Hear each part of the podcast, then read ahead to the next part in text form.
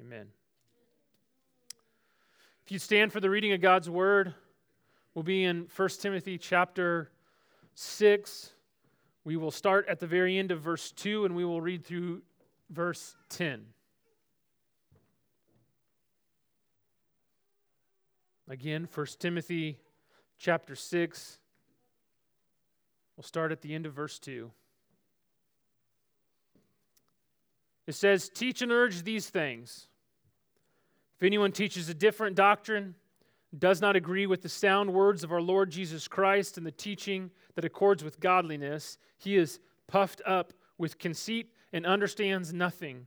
He has an unhealthy craving for controversy and for quarrels about words, which produce envy, dissension, slander, evil suspicions, and constant friction among people who are depraved in mind and deprived of the truth, imagining that godliness is a means of gain. But godliness with contentment is great gain. For we brought nothing into the world, and we cannot take anything out of the world. But if we have food and clothing, with these we will be content. But those who desire to be rich fall into temptation, into a snare, into many senseless and harmful desires that plunge people into ruin and destruction. For the love of money is a root of all kinds of evils. It is through this craving that some have wandered away from the faith and pierced themselves with many pangs. This is the word of the Lord.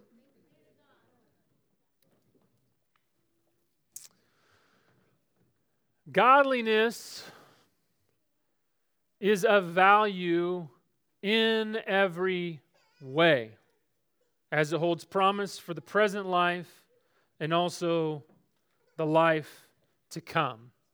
That's what Paul wrote back in chapter 4, verse 8. Do we believe that? Do we believe that? You know, in, in chapter 4, he compared that to bodily training, but I understand that maybe some of us in this room uh, might not value bodily training very high. And so that may sort of not hit so well for you, if you will. Perhaps you would think, well, of course, godliness is more valuable than bodily training, but it's not because you value godliness so high, but because you value bodily training so low, right? So, I would like this morning to consider some other evaluations as we look at the value of godliness. Let me ask you a few questions, and if you just take a moment to evaluate your hearts as I ask them. Would you rather have more godliness or a raise or promotion at work?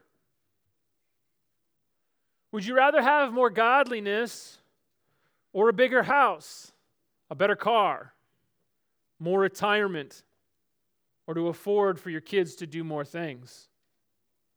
Would you rather have more godliness or a better position or a greater sense of purpose in the church? Would you rather have more godliness or more of your own way in your marriage? Would you rather have more godliness or people to think better of you, to show you more respect? Would you rather have more godliness, even if it meant more sacrifice, more humility, more reproach, more asking for forgiveness, and more work? Now, let me ask again do we really believe, as Paul says? Do we really live, as Paul says, as if godliness has value in every way? Paul said that our faith in Christ, 1 Timothy 3:16, leads us to particular truths and practices, chapter 4, 1 through 7, if you remember that. And that we must be trained for godliness, chapter 4, verse 8 and following. Having laid out the overarching principles for how to know how we ought to behave in the household of God, then in chapter 5, 6, uh, 5 1 to 6 2, he gives us three case studies or particular examples that address issues in the Ephesian church. examples of what godliness or what the, this practice of Christian religion looks like in the family, in the church, and in the public sphere of life. And he uses the examples of widows and elders and master and slave relationships. And now, in our passage today, he begins to bring all of this to a conclusion. You see, what I want you to understand is there is one flow of thought that Paul is giving us as he says in cha- at the end of chapter 3 I want to, you to know how you are to behave in the household of God. He hasn't been hitting just totally different points. He's been having one consistent flow of thought, developing his ideas as he goes along. And now he's bringing it to a conclusion. Teach and urge these things, he says. These three particular examples, and along with them, the foundational principles that undergird the instruction that he's given about how we ought to relate with widows and with elders and with our masters if we're slaves, right? But why is Paul so emphatic about teaching and urging these things? Immediately, we are reminded that there are false teachers, ch- chapter 1. We were told that.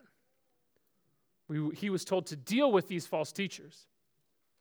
But Paul wants to get to the root issue now. In chapter one, he said, You got to deal with these false teachers.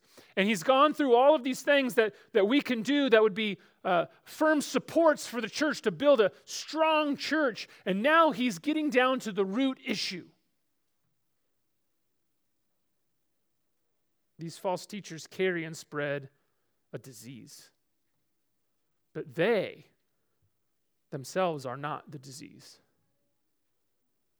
You may think to yourself, well, as we've been going through First Timothy, you may think to yourself, well, I, I'm okay. I'm okay. I can't be a false teacher because I'm not a teacher. So I'm good, right? Just got to stay away from a few people. It's all good. But pay heed today because you can have this disease. In fact, the reason the false teachers are so effective is because the disease often lies dormant in all of our hearts. It's just waiting to pop up and take us down. And in fact, you can spread this disease as well, even if you're not a false teacher. This disease is near the center of every pastoral moral failure, every division in the church, every failure of forgiveness and reconciliation. This disease is at the center of all of your sin. You may think, well, gosh, what is that? Is it this or that thing?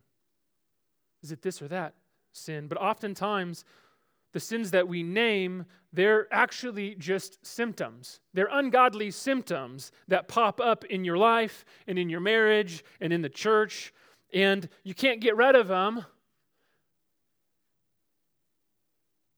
any faster than you can, you know, win at a whack a mole game, right? You ever played whack a mole? It starts out slow and you're like, oh, I'm getting all these moles. Look at me, I'm so good. And then it starts going faster and faster, and pretty soon you can't get all the moles. You knock one down and two more pop up. The reason is because there's a disease at the heart, and if that disease isn't taken care of, it's just going to manifest itself in more and more ways. You can apply as many things from the Bible as you want, and you can work harder and harder, but you can't get rid of all the moles unless you attack the disease. Let me tell you what the disease is. Make an argument this morning for what the disease is. The disease, my friends, is discontentment. The disease in your heart is discontentment. Discontentment leads false teachers to teach falsely. Discontentment leads people to turn from truth to error. Discontentment leads us to desire things we ought not desire. It leads us to desire good things in ways that are sinful. Discontentment is disease in our hearts and in our churches. Listen, you cannot have God's truth without the gospel, and you cannot have true godliness without contentment. That's what I want you to understand. You cannot have God's word, God's truth without the gospel, and you cannot have true godliness without contentment. Oh, you can act like it for a long time.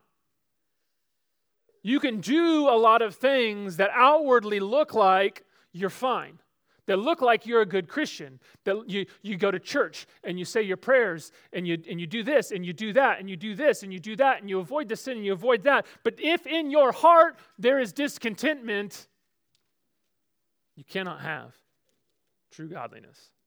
So I hope to convince you today that the cause of ungodliness, our ungodliness, is the disease of discontentment. I hope to show you that the symptoms of that disease, the primary symptoms of that disease, are arrogant ambition and selfish gain. And then I hope to at least get us started on what the cure to that disease is. So, the disease of discontentment. Our passage breaks up into two sections, verses 3 to 5, dealing primarily with the false teachers and the effects of that, and then 6 to 10, dealing with uh, uh, the infection in our hearts, in the hearts of each person. So, how discontentment infects the life of the church, and then how discontentment infects the heart of the church. We'll look at those two things. How, how does discontentment infect the life of the church? In three to five, we have false teachers who teach a different doctrine. This doctrine doesn't agree with the sound or healthy words of Jesus, nor does it accord with uh, what makes for godliness. Verse 3. And so, what I want you to understand is it's not a matter of not having the gospel. These false teachers probably had the gospel. They probably would have affirmed what the gospel said. But the doctrine that they taught from that, the truths that they brought out from who, what Christ has done on the cross and his death and burial and resurrection, were not centered appropriately on the gospel. We're not directed appropriately towards godliness. They didn't teach out from that gospel center towards that godliness. Their teaching makes for ungodliness. Unhealthy cravings, it says, which spread sickness in verse 4. I want you to understand that because these false teachers, oftentimes false teachers, could will affirm Jesus Christ, will affirm his death, his burial, his resurrection, key points in the gospel. And yet, they will deviate from sound doctrine, from how Christ applied those things, how Paul applies those things, because they're discontent. And so it creates, it spreads sickness, it spreads in envy or jealousy, right? You hold a grudge because you want what someone else has. It spreads in the body of the church dissension or strife.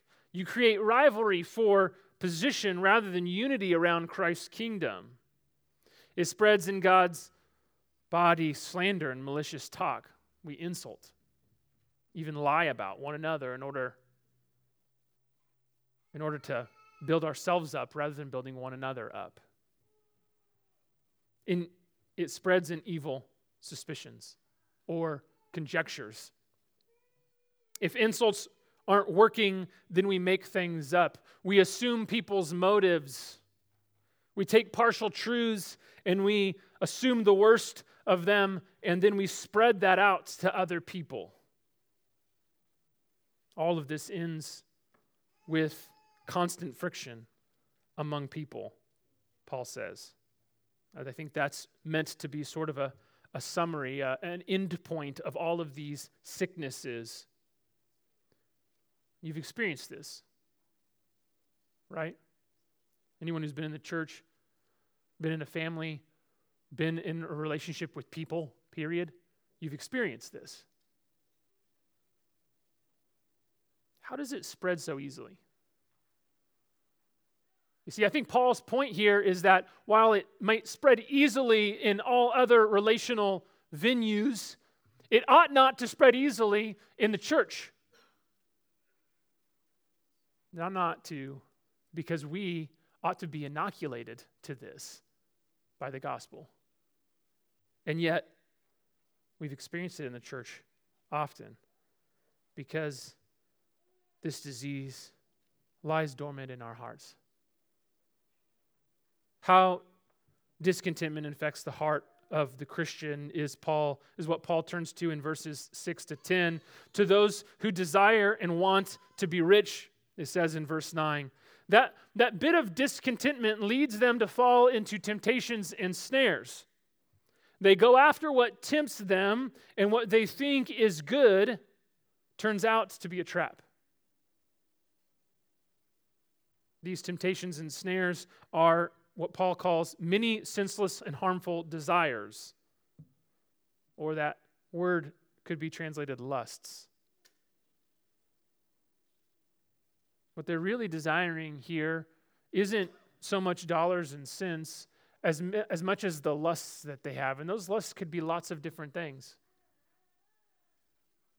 Some lusts are senseless or foolish. You want to look good in front of someone, or you want the newest gadget, and you want it so much that you're willing to sin for it.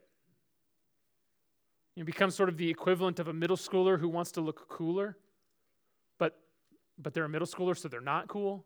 That's just like a fact of life, right? And so, what do they do in order to try to look cooler? Well, I, I want it so bad I'll make that person look stupider so that I can look better because I can't make myself look better. I'll hurt and damage them because if I can't raise myself up, at least I can lower them down. And if I can lower enough people down around me, then maybe I'll be king of the hill. And so we, we want things that maybe aren't inherently bad, but are just foolish and we and so we pursue them in ways that are wicked. And then there are also uh, harmful desires things that are harmful in themselves.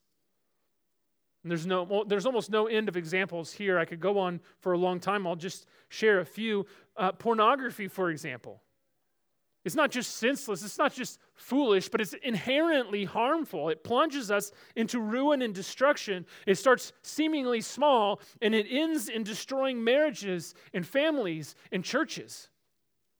Or how about bitterness? It isn't just senseless, but it's inherently harmful.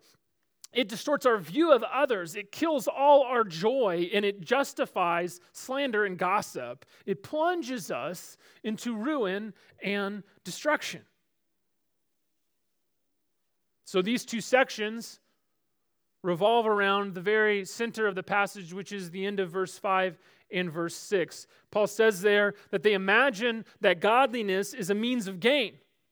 That is, they imagine that their version of godliness, not true godliness, but this distorted version is a means of gain. These are not people who have rejected Christ, like I said, verbally, nor have they rejected the church, nor have they rejected many Christian practices. In fact, they have a form of a, an appearance of godliness, it says in 2 Timothy 2.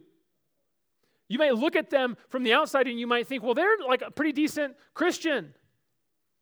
They say a lot of the right things and they do a lot of the right things but they think that they can leverage it how they want in order to profit themselves. Not for true gain. They are what Paul calls in 2 Corinthians 2:17 those who peddle the word of God for profit. They're insincere in their faith because they have they may say the right things, but they do so for their own desires.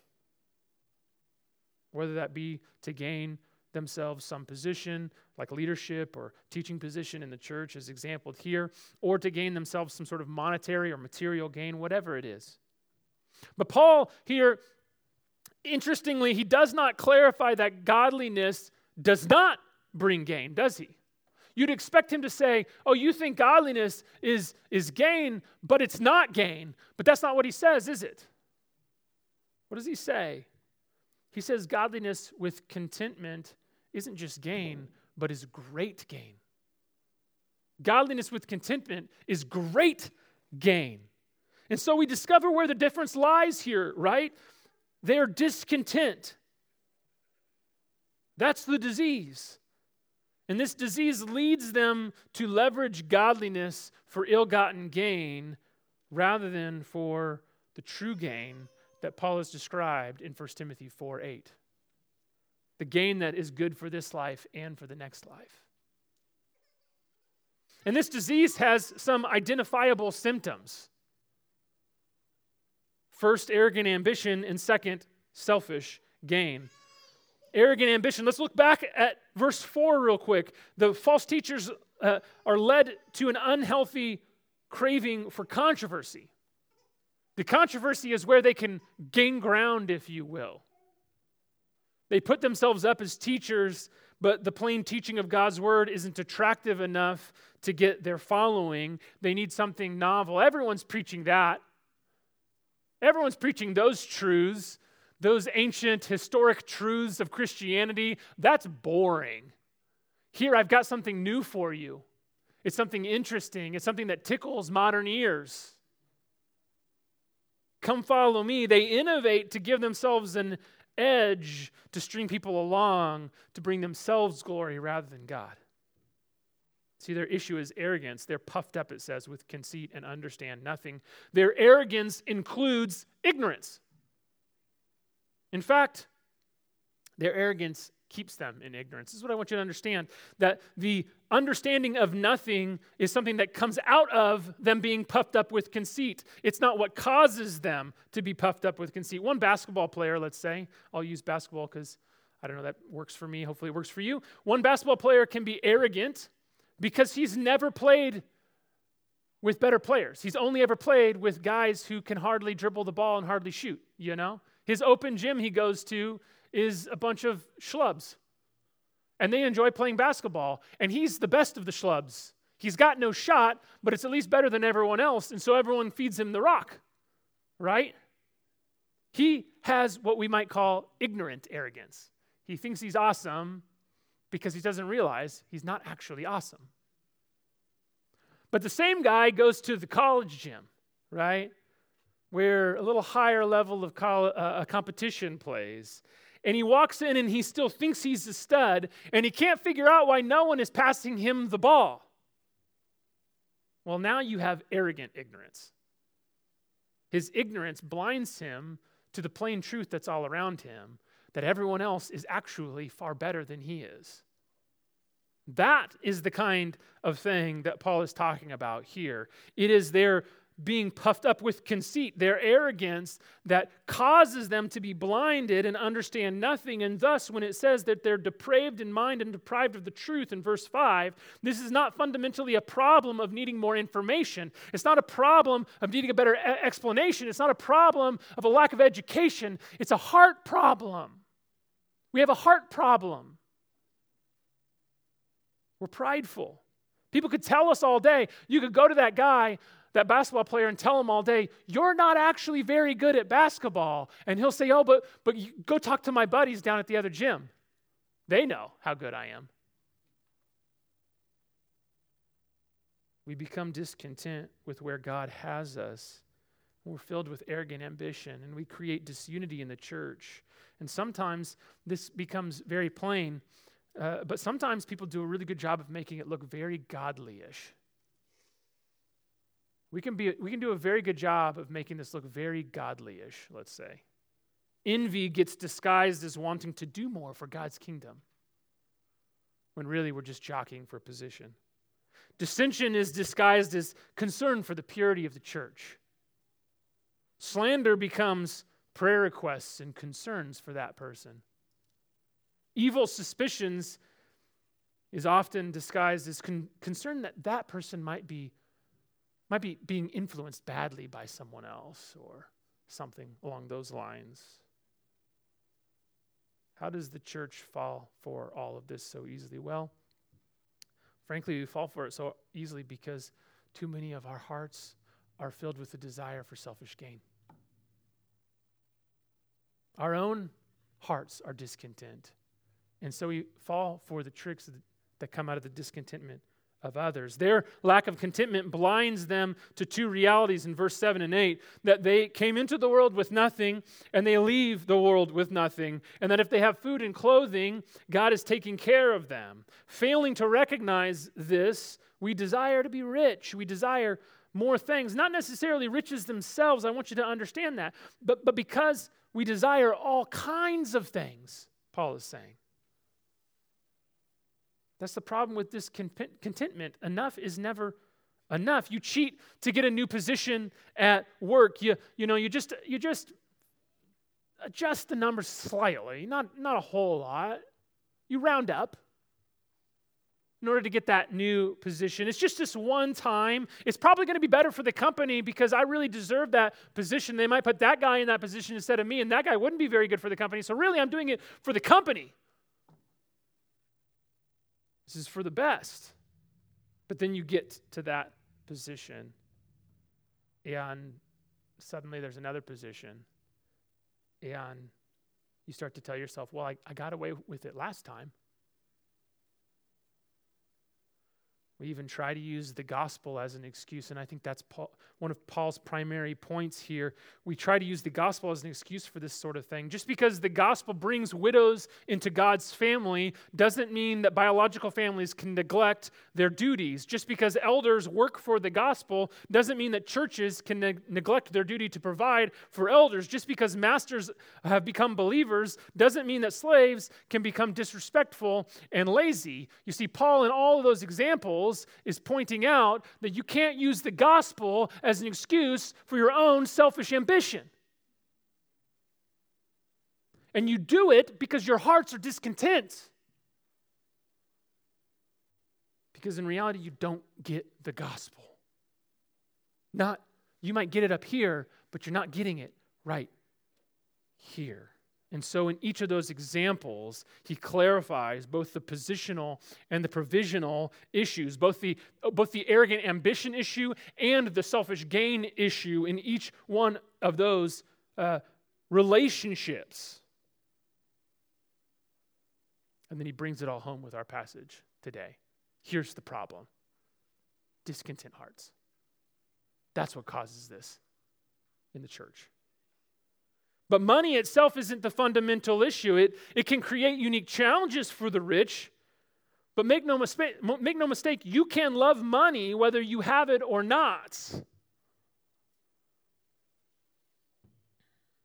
When it says that the love of money is the root of all kinds of evil, do not think that the prob- that's a problem only for people who have more money than you. In fact, I think based on uh, what Paul is saying here and the fact that he will soon specifically address those who he calls rich in this world, I think that this section is primarily Paul speaking to those who are not rich in this world.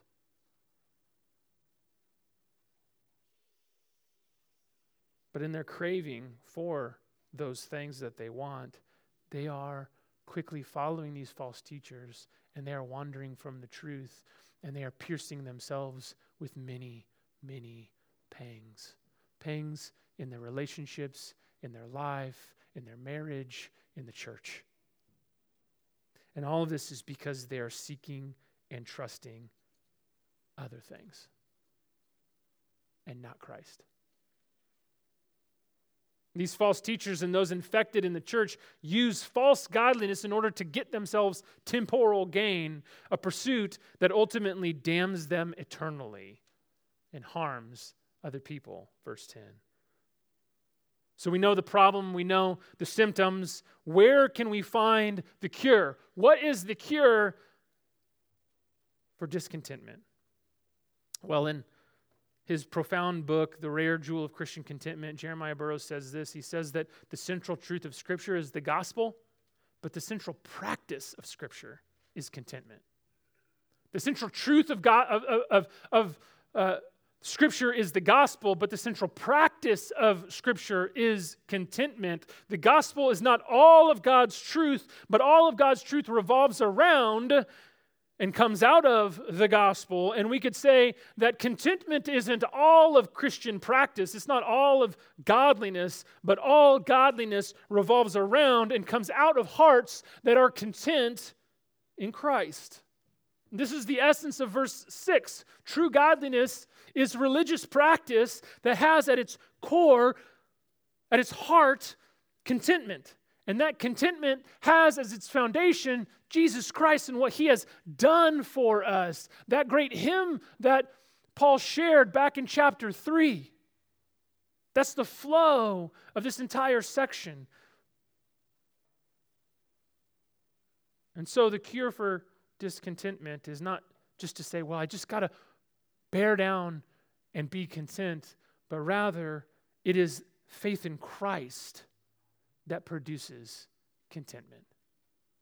It's faith in Christ that produces contentment in our lives. Contentment is kryptonite to arrogant ambition and selfish gain wherever it can be found in your relationships, in your family, in your marriage, in the church, in your workplace, everywhere. Everywhere. You can tell yourself all day, well, we just, well, this will be fixed if we just do this, and if we just do this, and if we do th- just do this. But if your heart is still filled with discontentment, you will mess up every single right application of God's word that you can try to do in, in whatever area of your life. You will find a way to warp it and disease it. You will find a way that that right application becomes actually negative in those relationships unless your hearts find contentment and your and that contentment can only be found by faith in Jesus Christ. So what is contentment? Let me let me share what contentment is and then let me share a few ways in which we can produce this contentment in our lives. All right. Burroughs defines contentment this way. He, he calls it the inward, quiet, gracious frame of spirit, freely submitting to and taking pleasure in God's disposal in every condition. Oh, look. My wife put that up there. Thanks, son. The inward, quiet, gracious frame of spirit, freely submitting to and taking pleasure in God's disposal in every condition. Uh, if he breaks down every single word in this definition, and I would highly recommend the book, The Mystery, uh, The Rare Jewel of Christian Contentment to you. It may be a little bit of a slog, but it is worth every single page. It is, it is truly a rare jewel. But I'll try to give a little bit of a summary of some parts of it. And much of the rest of the content of this sermon is reflections on that book and on this passage together. So let me give credit where credit is due. So it is, it is an inward frame of spirit, meaning although it will manifest externally, it must start in our heart. You cannot white knuckle forever refraining from discontent actions. It's not enough to not act in discontent ways, Burroughs says, but your heart. This, the, the, the jewel of Christian contentment is that not just that you act content, but that you truly are content. You really are. Our hearts are if our hearts are still overrun with the love of money and cravings for controversies and senseless and harmful desires, then, then we lack that rare jewel of, of contentment, and inevitably it will pour out in our lives, right? And, and, and he also says that this, this contentment takes pleasure in whatever condition God gives us. Understand, contentment by its very definition is not dependent on your circumstances by its very definition, it is not dependent on your circumstances. You can be in the worst situation, and yet you can have contentment in Christ, God's word says. But it also doesn't ignore our circumstances. It's not pretending that something bad is actually somehow good. In fact, Burroughs says that if you pretend that your crosses aren't actually crosses, then you're actually short circuiting contentment by, being, by trying to be willfully ignorant of how bad your situation is instead of turning to Christ and looking to Him in that situation. Whether, we, whether things are going well or poorly, we, we can find joy in what it is, uh, whatever it is, whether it's poor, whether things are going poorly or things are going well, we can find joy in whatever our condition is, knowing that God, in His love and wisdom, put us there for good reason. He's put you in your job, He's put you in your marriage, He's put you with your family, He's put you with your kids, He's put you in your house, He's put you in your car, He's put you in every circumstance that you have for good reason. He is a good and loving Father who is sovereign over all things. It is not out of His control. He's put you there because you need it, and you need Him in it. We can spend much time, uh, we could spend a whole lot of time describing this rare jewel, and, and that would be a, probably a good practice for us. But but I don't, I don't, uh, I only need to give you a brief description of a million dollars to know that I'd rather be out finding it than having you give me more of a description of what it is, right? And so let me give you uh, some four ways that you can actually find this contentment. Four things that can help you to find it, right? Because because uh, once you know where the jewel is buried, uh, don't describe the jewel to any, me anymore. Just give me the instructions and let me go get it. I want to see it. I want to hold it. I want to experience it, right? Burrow, Burroughs calls this contentment a mystery. It's a mystery to find this it's not, I want you to understand it's not some rigid formula. It's not like, well, I just do this and then this happens. That's not how, how it works. It's not a rigid formula. In fact, what I want you to understand is if you are in Christ, it is already yours in Christ. Do you understand that, Christian? That con- contentment in Christ is already yours in Him. And yet, as Burroughs says, you must learn it. It is yours, but you must learn it. Uh, it's like you get a gift, a new tool for Christmas, right? You're like, oh, this is fantastic. I've wanted one of these. Okay, how does it work now? I can't use it until I figure out how it works. So let me give you some ways on how you can make this thing work. Okay. The basic uh, first, first let me let me share this. The basic principle to curing discontentment is this: look to Christ, not your conditions. That's the basic principle. That's the overarching principle for how, how, how to operate this thing.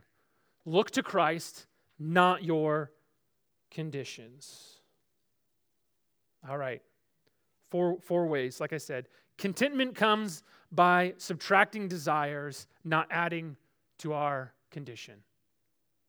You need to understand that contentment comes by subtracting desires Christian contentment comes by subtracting desires, not adding to our condition. Consider the problem in this text. Their lack of contentment has, uh, was seen first in having desires for wicked things, but also in craving other things, uh, good things, too much. It's not bad to be a teacher or a leader in the church, we're told, but some of these guys have such bad ambition and such arrogance that they pursue it sinfully, that they're willing to distort and lie about God's truth in order to get that position. Rather than fixating on how to get more, we need to repent first of desiring other things before Jesus Christ. Even good things. You need to repent of desiring a good marriage more than you desire Jesus Christ. You need to repent of wanting more money, even for good purposes, more than you want more of Christ. You need to subtract desires, not add to our condition. We must demote those desires. How do we do this? Well, we look at we look at our sin and realize that our sin is worse than our condition. Take you got to take a minute. Take a few minutes if you're me and look at your sin and realize that living in your sin is worse than living in your circumstantial conditions.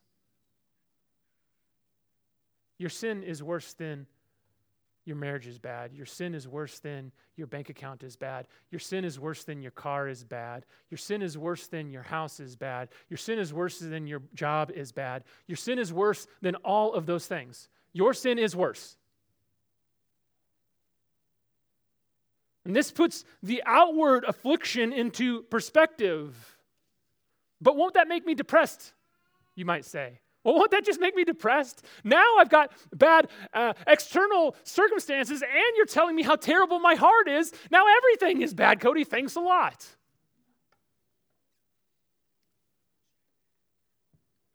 Not when you realize that Christ has relieved you of that sinful burden.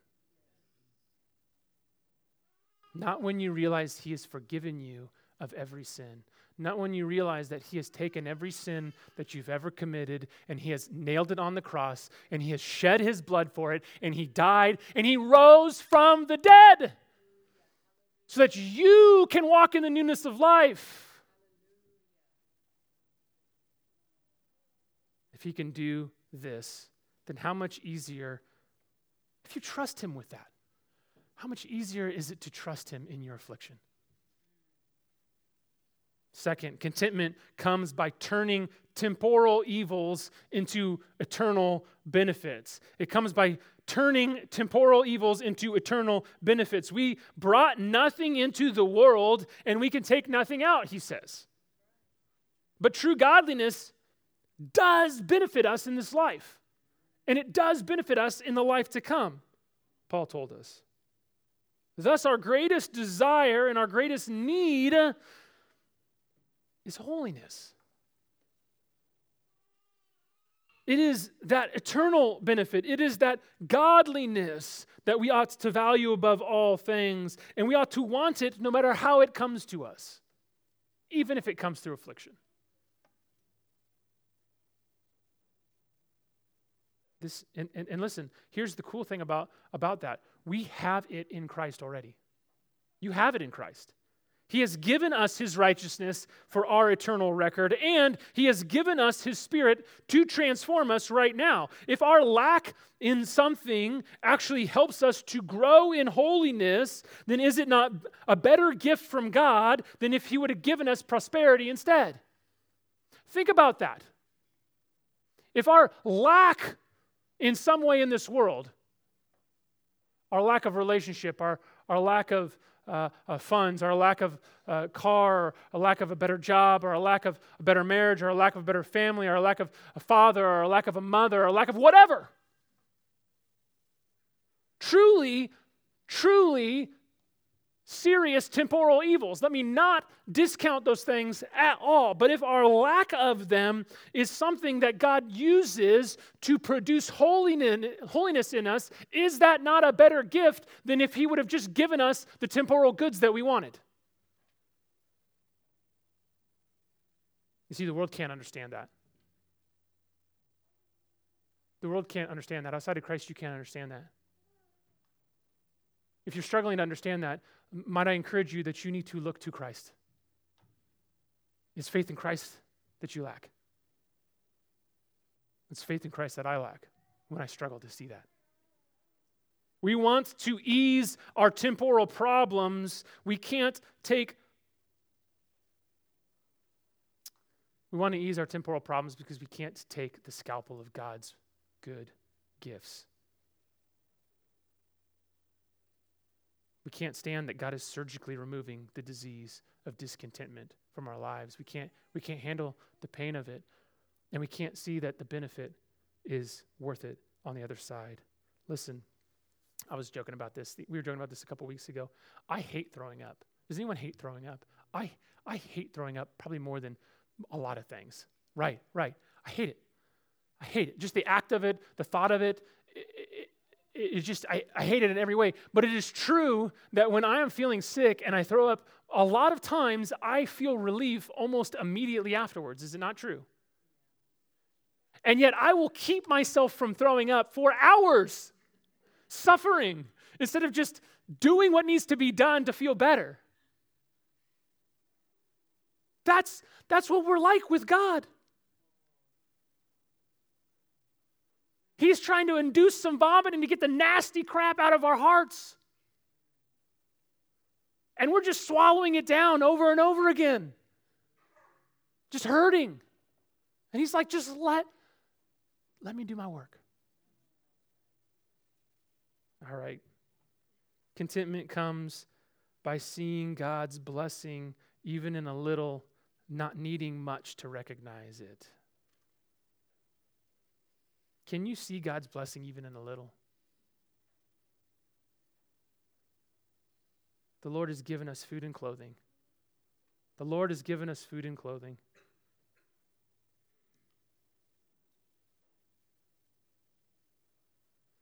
The Lord has given us food and clothing. With these we will be content.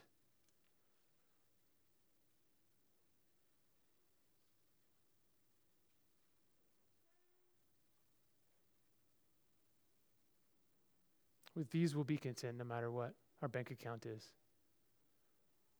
With these we'll be content no matter what car problems I have. With these we'll be content no matter how many projects need to be done around the house.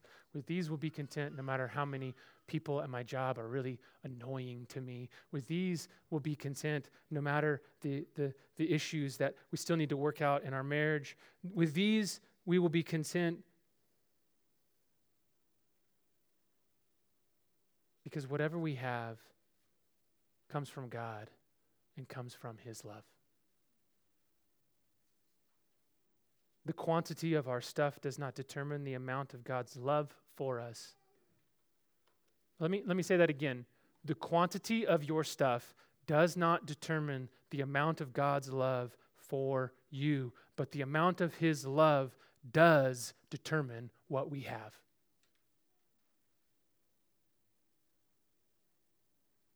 And guess what?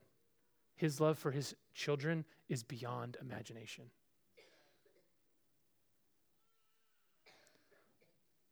The amount of his love does determine what we have, and his love for his children is beyond imagination. So if you think you need more to see God's blessing, then you are not seeing God's love appropriately. You're not seeing it in truth because he has a, an abounding amount of love for you. And so, exactly what he's given you is exactly what you need right now. Nothing more, nothing less. And if you say you need more or need less, then you are telling God he does not love you enough. Far be it. The Father sent His one Son that we could be His children. Jesus shed His blood that He could be our brother. God prepared for us good works in advance that we might walk in them. Whatever our current condition, we know that it is for our best, and it is precisely what an all loving God deems good for us right now. Even more than our temporal condition, listen, even more than our temporal condition, He feeds us and He clothes us. He feeds us with His own body and He clothes us with His own righteousness.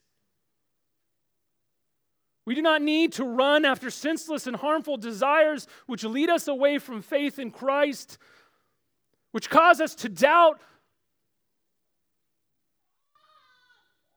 because we trust in those things more. Instead, we need to look to Christ in faith so that the desires of our hearts would be transformed by Him. Then we look and we'd say, Oh, this little thing. Oh, what a blessing from God. Oh, this little thing. Oh, what a blessing from God. Oh, this little thing. What a blessing from God that is. Rather than constantly looking at all the things we want that we don't have. All right. The fourth way Contentment comes by desiring to obey where we are, not working to get what we desire. Contentment comes by desiring to obey right where we are, not working to get what we desire instead. Why does the false teacher teach something other than the sound words of Jesus? He works often with great effort for the gain he desires while seeing obedience to God as too difficult to do. It's not enough to just be obedient to God right where he has me, but I will work so hard to get the thing I desire. I won't do the work of obedience and faith right where God has me, but I'll work super hard to get the thing that I don't have and I desire instead. Does that make any sense?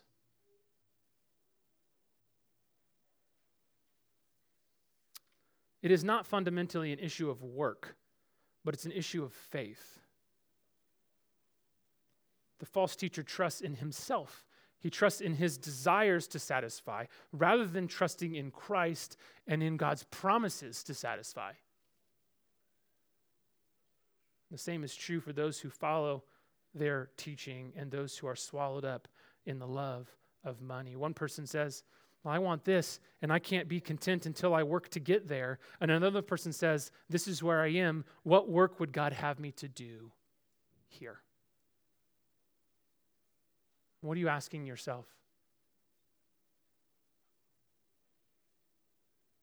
I want a better job and I can't be content until I work to get that better job. Or are you asking yourself, okay, here's where I am whether I get that job or not, whether I get that, maybe it's good, maybe it's bad, I don't know, but whether I get it or not, here's where I am. What does God want me to do right here, right now? One person asks, Oh, I want a better marriage or a better family, and I can't be content until I work to get that. And however I think that I ought to work to get that, another person says, Here I am. What work, God, do you want me to do right here, right now, whatever you want to give me? And guess what? The second person will often get the better marriage and family.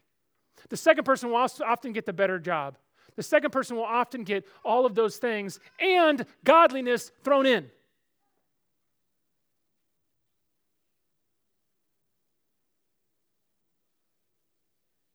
Where do we find strength to do this work? I want you to understand.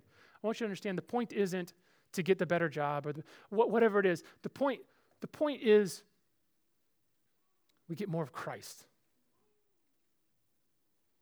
And so even if even if we never achieve that thing, even if God never grants that thing, we trust that that's actually better for us and we can see the blessing of what we have right here and right now, right where we are and we can be obedient in it. And that change of perspective changes everything. That change of heart changes everything about our life.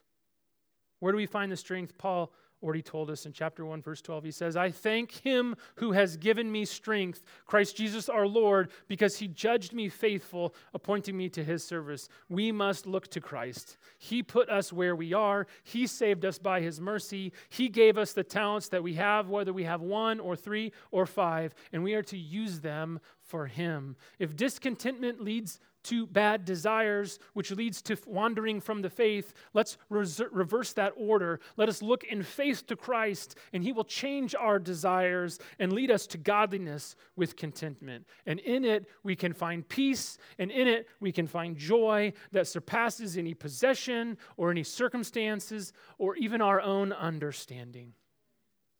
Great indeed, we confess, is the mystery of godliness. He was manifested in the flesh vindicated by the Spirit, seen by angels, proclaimed among the nations, believed on in the world, and taken up in glory. Let's pray.